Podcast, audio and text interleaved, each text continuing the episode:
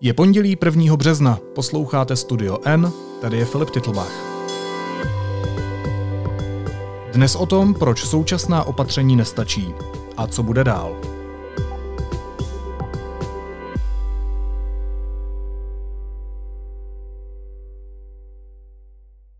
Myslím si, že ten apel na to, že všichni musíme být odpovědní, se stává prázdnou floskulí že přibývá lidí, kteří ztrácí důvěru v to, že to ten systém nějak vyřeší. Vláda zavedla zatím nejtvrdší opatření, která mají omezit šíření koronaviru v Česku. Až na výjimky zakázala překračovat hranice okresů, zavřela další obchody, omezila volnočasové aktivity nebo úplně uzavřela školy. Nové restrikce platí ode dneška na tři týdny. Bude to stačit? Sociolog a ředitel výzkumné agentury STEM Martin Buchtík si to nemyslí a vysvětlí proč. Dobrý den, Martine. Dobrý den, Filipe. Pojďme si nejprve nastínit tu současnou situaci. Od půlky října u nás umírá kvůli covidu zhruba 100 až 120 lidí denně. Teď je to kolem 150 a ten trend je stoupající. Během února stoupl podle oficiálních dat ministerstva zdravotnictví průměrný denní počet nakažených z nějakých 8 tisíc na 14 tisíc a tady je možná ještě potřeba dodat, eh, že jsou to jenom počty lidí, u kterých to bylo prokázáno testem. Spousta lidí je bezpříznaková a na testech nebyla. Naše zdravotnictví se pohybuje na hraně a v některých případech i za hranou svojí kapacity, jak jsme tady několikrát informovali, očkování vázne, reprodukční číslo R roste, hospitalizovaných přibývá jak na normálních lůžkách, tak na jipce a situace v některých okresech zůstává kritická. Když se podíváme na ta nově vyhlášená opatření, která platí ode dneška, tak jsou dostatečně razantní na to, aby se za 21 dnů ta situace zásadním způsobem změnila? Velmi pravděpodobně nejsou.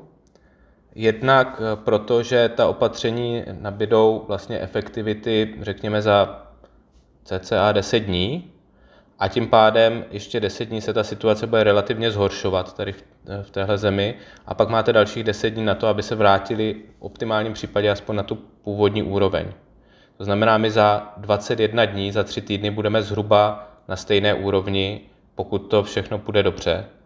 Tak to je jedna odpověď. A druhá, ta opatření nejsou dostatečná.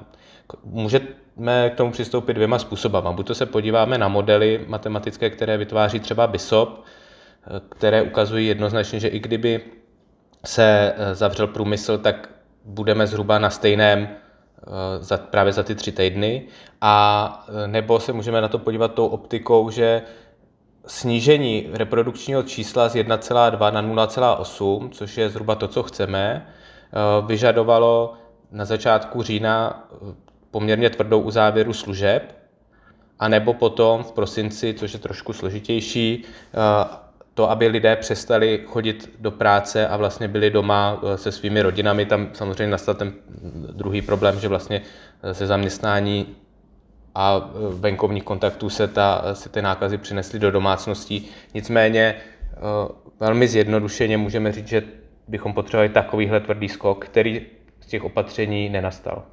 Tady možná jenom doplním, eh, když jste mluvil o tom průmyslu, tak průmysl se eh, nezavřel. Takže i kdyby se zavřel průmysl, tak bychom zůstali na nějakých stejných číslech, jenže to se nestalo.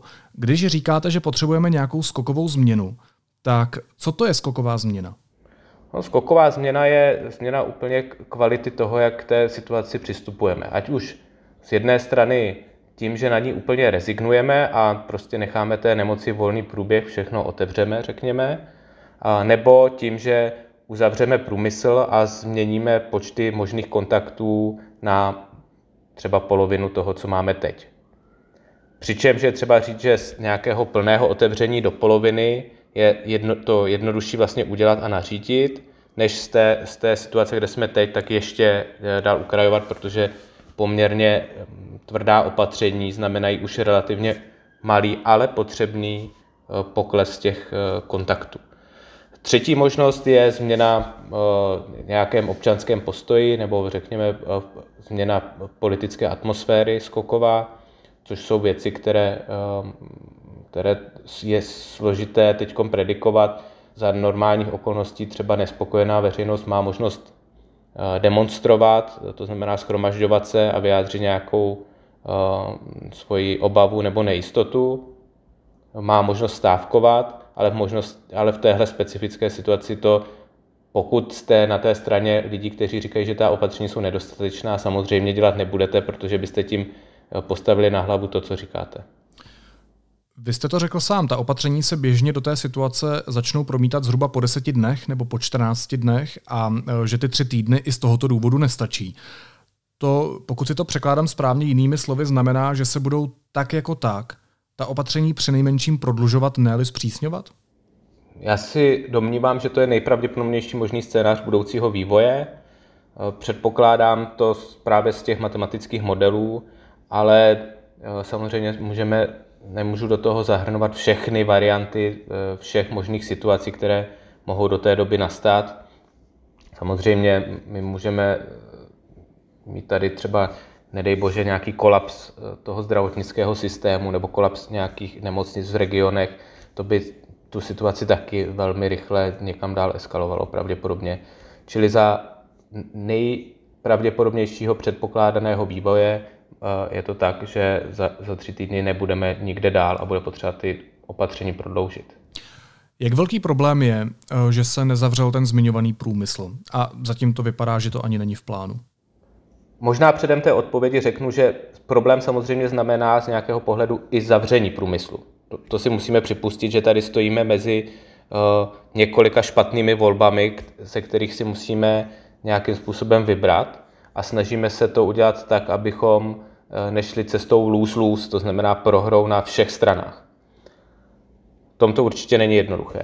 Za druhé, v průmyslu pracuje přes 1 milion lidí, asi 1,3 milionu a to je obrovské množství kontaktů, které má potom i vliv to, že se vlastně 1,3 milionu lidí denně přesouvá od někud někam, tak to má potom eh, explicitně vliv na ta dodržování těch dalších stávajících opatření. Prostě kdybyste ty lidi v uvozovkách nechali doma, tak eh, budete mít snažší nějakou kontrolu třeba přesunu mezi okresy. Takhle ta kontrola je velmi obtížná, protože i nejenom to množství lidí, ale i množství důvodů, proč vlastně cestujete, je řádově vyšší.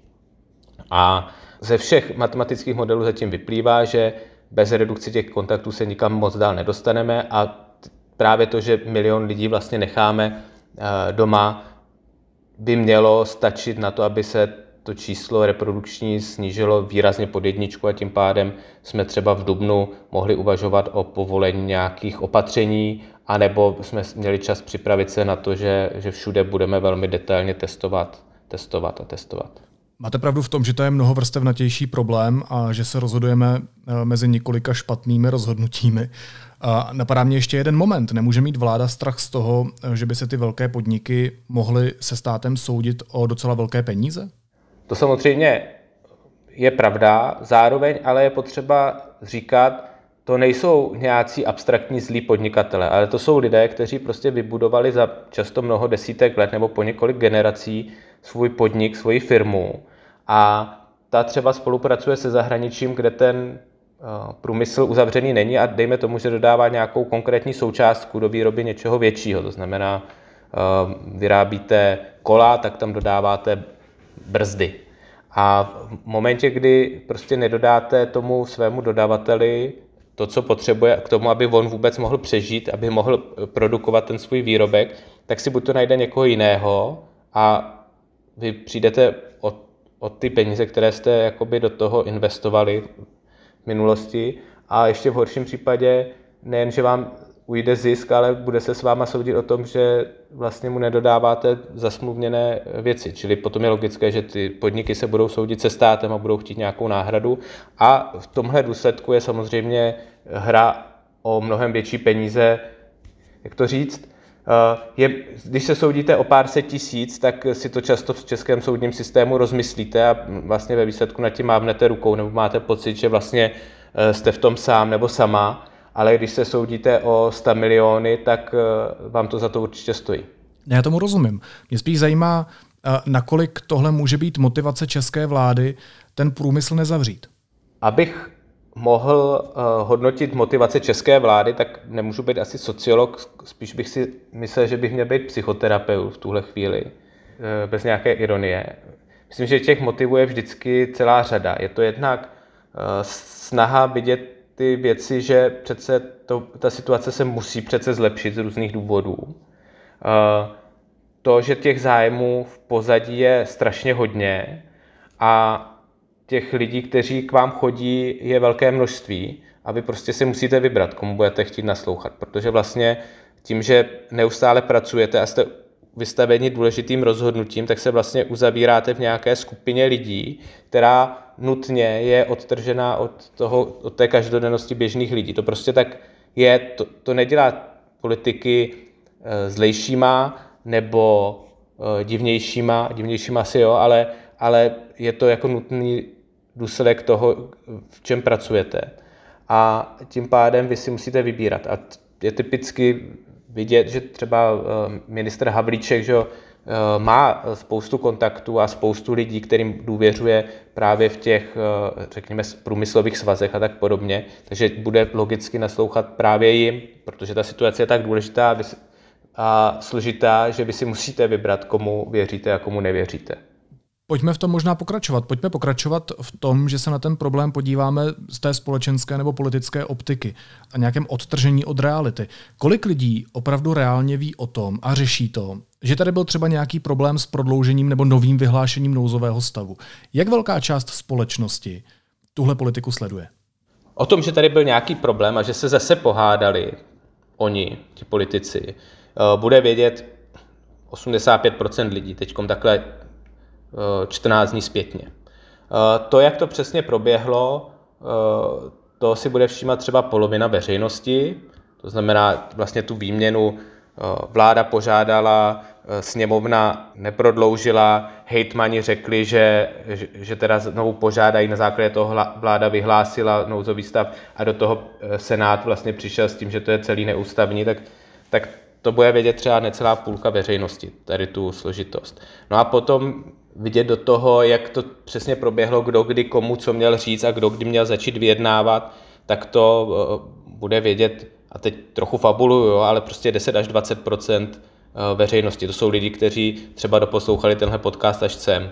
No a není tohle problém? Není problém to, že eh, lidem zkrátka chybí informace nebo se k ním dostávají pozdě? Eh, nebo se k ním dostávají často i obalené nějakým jiným kontextem, protože samozřejmě Andrej Babiš nebo Jan Hamáček ten problém vykládají jinak než opozice.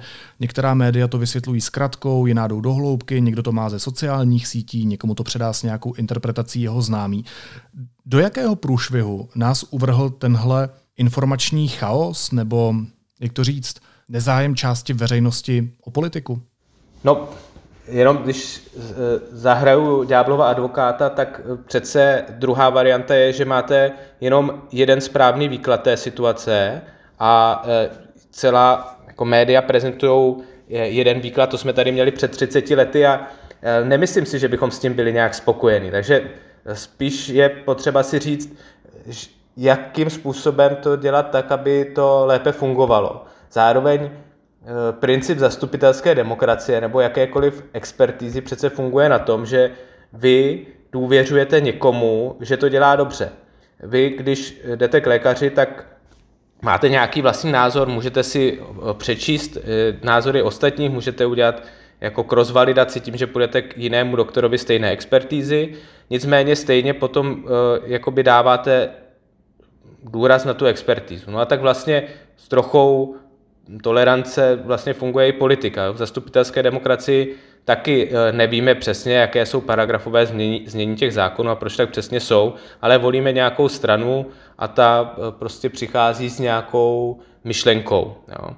A v tomhle tom je to v pořádku. Problém eh, potom je, když, když ta kakofonie je moc rychlá kdy prostě se nebavíme, řekněme, několik let o změně důchodového systému, ale prostě ty změny, které uh, se dějí, to znamená změna třeba typicky um, daní a zrušení superhrubé mzdy na konci roku se nestanou po řádné diskuzi, kdy teda běžný člověk má aspoň dostane šanci něco pochopit nebo prostě to někde zaznamenat, nějak si udělat obrázek, ale v podstatě se stanou ve dvě ráno ve sněmovně nějakým prostě řekněme omylem.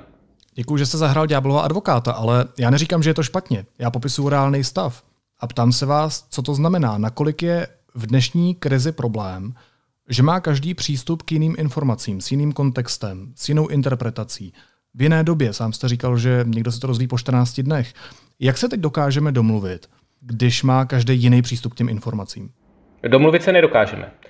A proto říkám, že to někdo musí rozhodnout a musí nést teda tu tíhu odpovědnosti, což to, že fakt, že budou volby, to trochu zesložituje a zamlžuje tady tu situaci. Ale eh, my, když mluvíme o tom, že se chceme domluvit, tak tím vlastně myslíme, že chceme se domluvit, ale tak, aby to bylo podle nás, to znamená, aby nás ostatní poslouchali. Jo? A za druhé, dvě věci, které jsou do značné míry hm, jako binární, nevím, jestli používám to správné slovo, kdy prostě hrajete hru s nulovým součtem, tak, eh, tak vlastně to nemusí být nějaký střední kompromis, to znamená v tuhle případě uzavřeme průmysl tak trochu a jenom tak někoho, protože to může vést k velkým ekonomickým ztrátám a zároveň to nemusí stačit na snížení počtu nakažených. Čili to může být opravdu ta varianta lose-lose. Takže tady bohužel v téhle konkrétní situaci, která je ještě velmi dynamická, velmi komplexní, to musí stát na schopnosti někoho rozhodnout. A tu schopnost vidíme nebo nevidíme? Dobrá otázka. V tuhle chvíli tu schopnost nevidíme. Je to jako zcela zjevný, je to ani ne tak tím rozhodnutím nezavřít průmysl, proti kterému já e, třeba jako sociolog e, vystupuju, ale i hlavně tím, že vlastně dostupná data, a nemusíte mít nějaká prostě tajná data nebo nějaká super expertní data, a nemusíte umět prostě počítat regresní stromy, tak jasně ukazují, že tahle ta opatření to nevyřeší. Samozřejmě, ale nemůžu vyloučit, že v pozadí je nějaká složitější úvaha v tom smyslu, že bude jednodušší teď sdělit že opatření jsou na tři týdny a pak je postupně prodlužovat, že to je vlastně jednodušší, než je vyhlásit rovnou na dva měsíce, eh, protože ty tři týdny jsou jakoby čas, kdy máme nějakou představu, že to je něco zvládnutého, a když to dva měsíce už můžou být jako vlastně nekonečně dlouhé. A jestli to není snaha připravit vlastně půdu pro uzavření průmyslu v budoucnu, že teď to není možné a vedle by to k velkým protestům, ale v momentě, kdy vlastně tou salámovou metodou prokážeme, že to stávající jako nejde a nestačí, tak vám vlastně už opravdu nic jiného, ale opravdu nic jiného ne- nezbývá a tím pádem vlastně získat i nerozhodnutou veřejnost anebo i část toho průmyslu na svoji stranu. Ale to je čirá spekulace, to vlastně jako my neumíme říct, alespoň já ne s tím množstvím informací, které mám. My jsme ještě nezmínili jeden důležitý moment, podstatný moment, a to je ten fakt, eh, že jsme se ocitli v předvolební době. Nás čekají volby do poslanecké sněmovny. Jak tohle ovlivňuje tu situaci? Poměrně výrazně. Eh, jak v té dlouhodobější úrovni, to znamená počínající eh, volební kampani, tak v tom vlastně strategii stran na to, jestli prostě chtějí postavit premiéra, nechtějí, s kým chtějí do koalice nebo nechtějí do koalice. Tam to není tak jasné podle mě, jak se eh, často spekuluje. Za další, eh, v, té krátkodobém, v tom krátkodobém horizontu je hm, taky potřeba brát eh, v potaz sjezd ČSSD, který bude 10. dubna, který vlastně ČSSD v tuhle chvíli do, určitě hraje o to, jestli se dostane nebo nedostane do sněmovny a musí zvolit nějakou strategii, ta musí být relativně rozhodná. Zatím mi přijde, že se rýsují dvě možnosti, buď to vlastně nějaká propojený se stranou zelených a Tomášem Petříčkem v čele strany, takovou vlastně jako moderní levicovou eh, stranu. Ty předchozí pokusy nebyly příliš úspěšné, těch voličů tady to teď nebylo příliš mnoho, řekněme, že to byly jednotky procent, nebo eh, případně jít touhle linií a tam potom se nabízí pokus získat post eh, ministra zdravotnictví, o čem se teď spekuluje, že výměna ministra zdravotnictví za ministra zahraničí. A je třeba říct, že to je teda na úrovni spekulací, ale, ale vlastně ukázat, eh, že ministr jako zdravotnictví a vnitra dokázali tu situaci zvládnout a uhrát a prostě uh, uhrát to na to, že, že že ta strana byla úspěšná v řešení téhle krize. Martine, proč se nedaří mezi racionálně uvažujícími stranami ve sněmovně a v Senátu, a je jedno, jestli vládními nebo opozičními, eh, dosáhnout koncenzu aspoň v tom, jak se dostat z tohohle zmaru? Protože přece nikdo, pokud to není psychopat, nemůže chtít, aby nám tady umírali lidi. Protože tam máte nekonečné množství zájmů, počínaje tím, že ty strany jsou si vzájemně konkurenční. Ale tady je přece jeden zájem. Obří zájem. Vyřešit tu krizi. Tak to vidíte vy. Já si myslím, že eh, ten zájem vyhrát volby je takový hmatatelnější, bezprostřednější a je to velmi silný motivátor pro všechny lidi, kteří prostě dělají politiku. To, je, to prostě eh, výrazně převažuje. Jo? Tak jakoby, když bychom opravdu zaspekulovali, tak eh, by bylo asi dobré tady mít vládu nějaké národní jednoty nebo vyloženě technologickou vládu um, lidí, kteří nemají a nebudou mít žádné další politické ambice a tím pádem mohou dělat nepopulární opatření, ale to se teď neděje. Tak my vidíme, že opoziční strany vlastně se nehrnou do nějakého velkého rozhodování a vlastně chtějí eh, tu situaci eh, nechat na, na vládě, aby si ji takzvaně vyžrala do dna, což taky neúplně neusnadňuje to vyjednávání. Na druhé straně je třeba říct, že,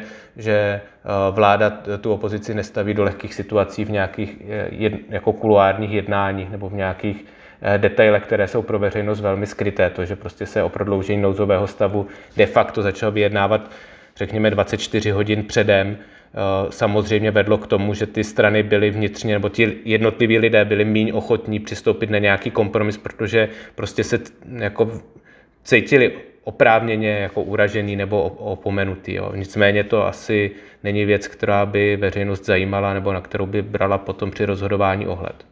Já se omluvám za naivní otázku.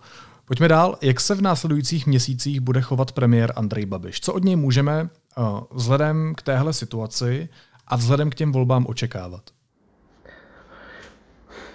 Tak já zase nevím, jestli je to otázka na sociologa. Ptám se na chování a, člověka.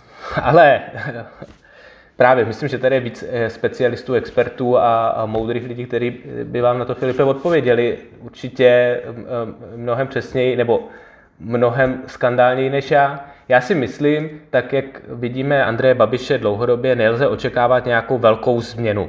Andrej Babiš je skvělý taktik, eh, charismatický řečník a člověk, který si nechá poradit, byť ti lidé, který, kteří mu radí, se eh, nějakým způsobem proměňují, byť to jádro teda zase zůstává.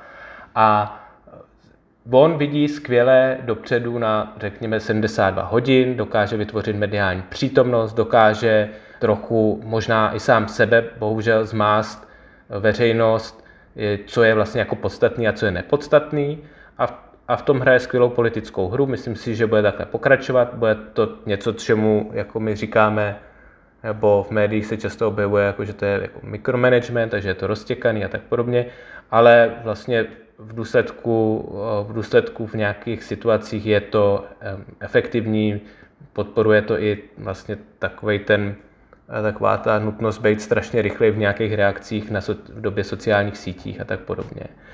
Čili on bude vymýšlet různé věci, bude určitě vytvářet uh, akt, jakoby velikou aktivitu. Viděli jsme to třeba na teďkom na cestách prostě do, do Maďarska, do Srbska, kdy vlastně bylo důležité ukázat, že tam jakoby letí, je tam přítomný fyzicky, byť technicky to čas, většina těch věcí jako logistika nebo očkování jsou buď to vysoce expertní nebo vysoce komplexní na to, aby on sám byl schopný jako reálně vyřešit tady ty detaily nebo relativně složité věci, čili jsou to věci, které jako spíš dokazují, že, že se snaží. Jo. Někdy to podle mě má velký význam, někdy to je opravdu jenom kampaňová věc, ale eh, kdybych měl zase uvést jednu z věcí, která si myslím, že, které si lidi dělají srandu a která, kterou udělal dobře, tak na jaře se nechával štáby natočit v zásobárnách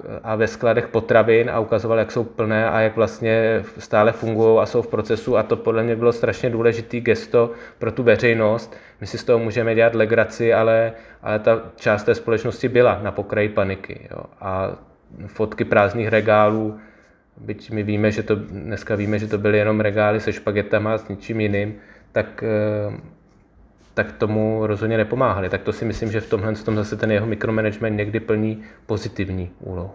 Chápu. To je ten narrativ, že premiér doveze všem osobně roušky. A mě zajímá, nakolik to funguje. Nakolik klesá důvěra ve vládu a tím pádem i v ta opatření. No, za prvý podle našich analýz eh, důvěra ve vládu teda nemá už moc kam klesat, to je asi na 25%, to není moc eh, vysoký, zvlášť před rokem byla extrémně vysoká, nebo po, řekněme v Dubnu někdy na 85%. Teď se nebavíme o důvěře vládě obecně, ale o to, že zvládá tu situaci a že má podporu vlastně lidí. Ale teď vidíme, že v datech, pokud děláme složitější analýzy, takže eh, nedůvěra ve vládu nemá už přímý vliv na to, jestli dodržuju nebo nedodržuju já na individuální rovině ta opatření. Aha, a jak to? Protože prostě v momentě, kdyby to vliv mělo, tak je už nedodržuje nikdo. Ale ta opatření pořád dodržuje prostě 50% populace velmi silně, řekněme 30 až 35% dělá nějaké jako výjimky, ústupky, a, ale, v zás, ale jakoby jsou to lidé, kteří mají pocit, že je do, jakoby dodržujou a pak máte 15% lidí, kteří z různých důvodů ta opatření nedodržou. Ať už jsou prostě ekonomicky zoufalí, a prostě vnímají tu svoji tíživou životní situaci jako v dalších rozměrech složitější než právě v té epidemické situaci. Určitě tam je část lidí, kteří a priori nikdy nevěřili nikomu a vlastně jsou jako znechuceni tou společností a tou vládou a, a, a tím pádem jakoby neposlouchají. A pak je tam část lidí, kteří jsou silně ponořeni v nějakých dezinformačních příbězích a narrativech a, a věří jim, takže, takže vlastně mají pocit, že se nic neděje. Což zase vede, eh, což zase ty příčiny jsou zase různé. Možná úplně pitomá otázka, ale v co nebo v koho věří ti lidé, kteří ta opatření dodržují? Nebo o sobě tvrdí, že je dodržují? Já se vždycky bráním hm, dělat vykladače české veřejnosti jako jednoho celku a tady v tom případě to bude soubor taky několika věcí. Tak jednak je to důležité pro ochranu našich blízkých. Když už ne pro mě samotného, pokud nejsem v nějakém jako rizikové skupině. Za druhé je to důvěra v nějaké racionální argumenty, data a řekněme něco, co bychom mohli nazvat jako vědeckým názorem. A za třetí je to a to bych eh, nepodceňoval norma, to znamená, dělají to lidi kolem mě a tak já, i když to porušu, tak se vlastně při nejmenším cítím, že bych to neměl udělat. A to si myslím, že je důležitý v tomhle, v tomhle momentu. Že zatím jsme, nejsme za bodem zlomu, kdy už ta opatření nedodržuje tolik lidí, aby ti, kteří jsou nalomení, je vlastně také přestali dodržovat. Typicky jsme to viděli v létě s nošením roušek, v létě prostě lidi přestali nosit roušky i třeba v eh, pražské hromadné dopravě, kde ale jinak byly do té doby pořád technicky za to velmi silně doporučené. Tak prostě v momentě, kdy nevím, třetina lidí roušku nenosí, tak eh, se velmi rychle stane to, že ji přestanou nosit i ostatní. Co se Martine stane, až se veřejnost uvědomí, že tahle situace není jenom na tři týdny? Mm, nevím, kdybych to věděl, tak bych asi chtěl Nobelovu cenu nebo něco takového. Pravděpodobněji eh, se nestane nic zásadního. Ta situace bude, bude pokračovat frustrace, bude přibývat lidi, kteří, um, kteří přišli o někoho blízkého, kteří přišli o práci, ale ta situace bude lineárně narůstat a za ty tři týdny to ne, nebude zas o tolik víc lidí, kteří tím budou přímo zasaženi. Jo. E, může se stát, že se dojde k nějaké skokové změně, že e, bude nějaký organizovaný protest nebo něco podobného. Myslím si, že ta situace může být e, výbušná a jakoby sociologie aspoň ta, kterou dělám já, úplně nestačí na to predikovat právě tady ty jakoby výbuchy. My můžeme říct, že ta možnost nějakého aktu ne, nesouhlasu tady se zvyšuje. Je tady živná půda. Ano, ale na to nemusíte být sociolog, abyste mohl říct, že frustrace těch lidí prostě je z různých důvodů a často dost protichůdných důvodů mimochodem je, je různá. A je ta živná půda tady prostě je. A vidíme, že třeba ta důvěra vládě, byť to nemůžeme úplně srovnat, tak je nízká zhruba jako na konci nečasové vlády, která, jak víme, prostě nebyla moc populární a ještě velmi neslavně skončila uh, takovou jako hollywoodskou scénou zásahu Eh, speciálních jednotek ve Strakově akademii. To si myslím, že je věc, která je Hollywoodem zatím nedoceněná a že ten text by někdo, eh, ten scénář by někdo měl napsat a nabídnout, byť si myslím, že ho odmítnou jako moc přitažený za vlasy. Ale eh, my se zhruba nakázíme v téhle situaci, pravděpodobně se za tři týdny nic nestane, drtivá většina veřejnosti nebo velká většina veřejnosti si neuvědomí nebo se k ní ta informace nedostane ta informace o tom, že, že vlastně ta pravděpodobnost, že za tři týdny uh, se nic zásadního nezmění, tu informaci mít nebudou a budou jako smutní z toho, že se nic nezlepšilo a budou si říkat, že chápou, že to přece neví nikdo. Ale samozřejmě potřeba jako kriticky připustit, že moje, moje předpoklady se někde mílí, ať už eh, v tom, že model BISOPu, ze kterého primárně vycházím, je úplně špatně, byť to se zatím teda neukázalo. A za druhé, že e, tady funguje něco jako kolektivní imunita, což se podle mě taky zatím neprokázalo. To znamená ve smyslu toho, že když je dostatečné množství lidí nakažených, tak už se nemůže nakazit někdo, někdo jiný, nebo když tu nemoc prodělají. A za třetí je tady hypotéza o tom, že když začne být pěkně, tak podobně jak s chřipkovou sezónou ten virus prostě ztratí na jako svém potenciálu, což pokud vím, se zatím taky neprokázalo. Ale jsou tady, to jsou tři předpoklady, které, o kterých můžeme říct, že, že prostě s tím můžou velmi zamávat nad rámec toho, co tady celou dobu vyprávím. Spousta lidí se logicky upíná na léto, na prázdniny, na dovolenou. Jaký je osud tohohle období z dnešního pohledu a ruku v ruce s tím i osud našeho psychického zdraví? Protože, co si budeme povídat, my potřebujeme vidět nějaké vyústění a pořád na ten konec nedohlédneme. Spousta lidí je psychicky na dně už teď a drží se jenom silou vůle. Včetně mě, abych byl upřímný. Moje oblíbená otázka na závěr. Co s tím? Co s tou situací teď každý z nás můžeme udělat? Víte, já si myslím, že možnosti jednoho každého člověka jsou poměrně omezený.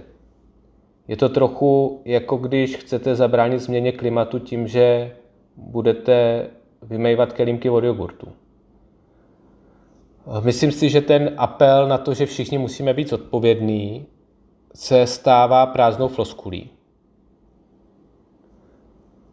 Že přibývá lidí, kteří ztrácí důvěru v to, že to ten systém nějak vyřeší a buď se zavřou do sebe, do své rodiny a ke svým blízkým a začnou se starat o jejich ochranu a vlastně rezignou na to veřejné dění, což je samozřejmě nějaký proces. Jo? To se nestane tak, že se to ve vás zlomí a najednou se přestanete bavit se veškerým svým okolím.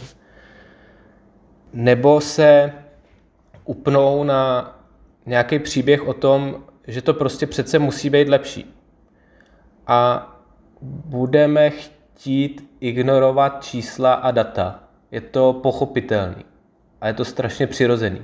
Když se děje vám nějaká osobní tragédie, tak si taky říkáte, že vás se to třeba netýká, nebo že vy budete výjimka. Když někdo z vás se, eh, vašich blízkých se nakazí nevyléčitelnou nemocí, tak taky hledáte nějaké vysvětlení, které, eh, které vám řekne, že to je, že to bude dobrý. A ono to dřív nebo později dobrý bude. To je ta situace vlastně dobrá. V momentě, kdy se společnost proočkuje, tak to dobrý bude. My nedokážeme říct, jak dobrý nebo špatný to bude v létě.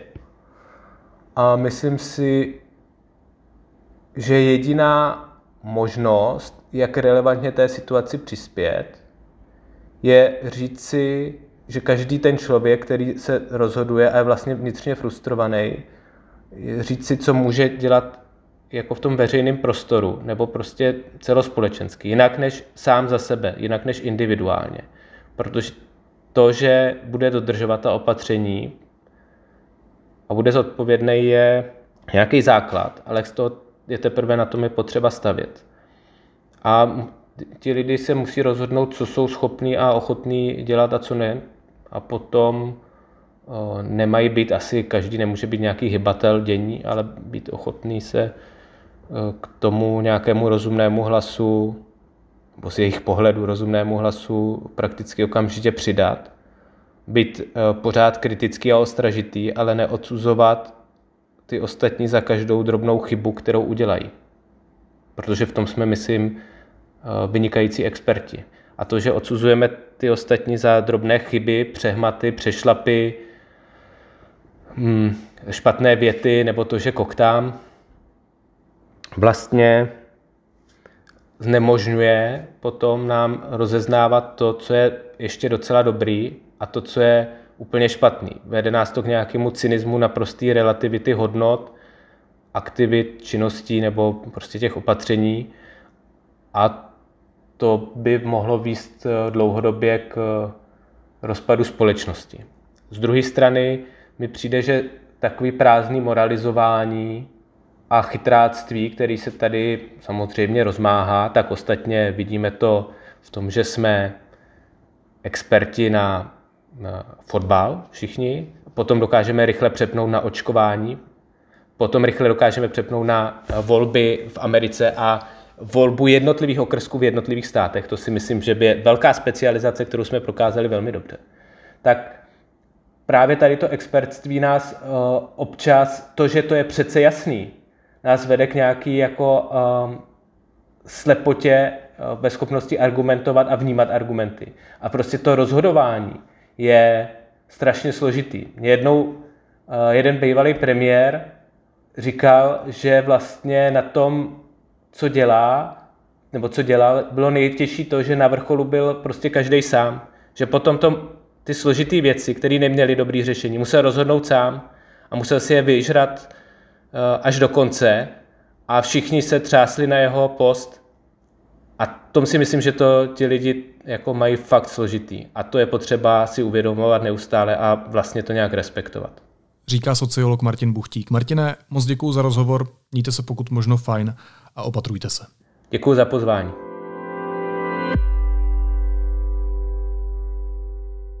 Následuje krátká reklamní pauza. Za 15 sekund jsme zpátky. Sponzorem podcastu je Univerzita Palackého, která vám už 450 let přináší informace z první linie poznání. 700 studijních programů na osmi fakultách. To je Olomouc, univerzitní město. A teď už jsou na řadě zprávy, které by vás dneska neměly minout. Schodek státního rozpočtu dosáhl po prvních dvou měsících letošního roku přes 86 miliard korun. Jedná se o historicky nejvyšší hodnotu. Důvodem jsou nejen výdaje spojené s pandemí, ale také nižší příjmy, uvedlo ministerstvo financí v tiskové zprávě. Některé čínské respirátory jsou na trhu jenom díky nouzovému stavu. V normálních časech by nejspíš neprošly, řekl deníku N Vladimír Ždímal, vedoucí oddělení v Ústavu chemických procesů Akademie věd a přední odborník na aerosoly.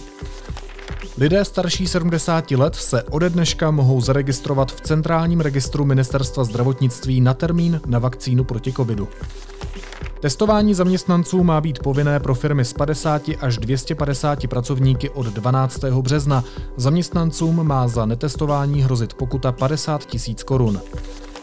A americký úřad pro kontrolu potravin a léčiv schválil pro nouzové použití vakcínu proti COVID-19 od společnosti Johnson Johnson.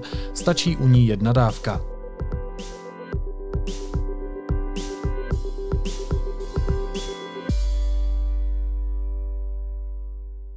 A na závěr ještě jízlivá poznámka. Hosty dnešních otázek jsou ministrně spravedlnosti a také předsedkyně legislativní rady vlády Marie Benešová. Vítejte počas. Dobré Dobrý den, paní ministrně.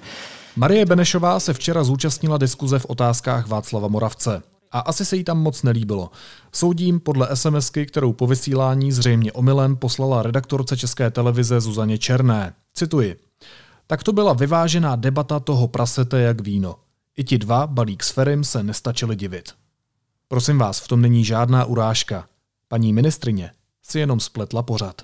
Česká televize uvádí anglický seriál Já jsem prasátko Pepa. Tohle je můj malý bratříček Tom a moje maminka. A tohle je můj tatínek. prasátko Pepina. Naslyšenou zítra.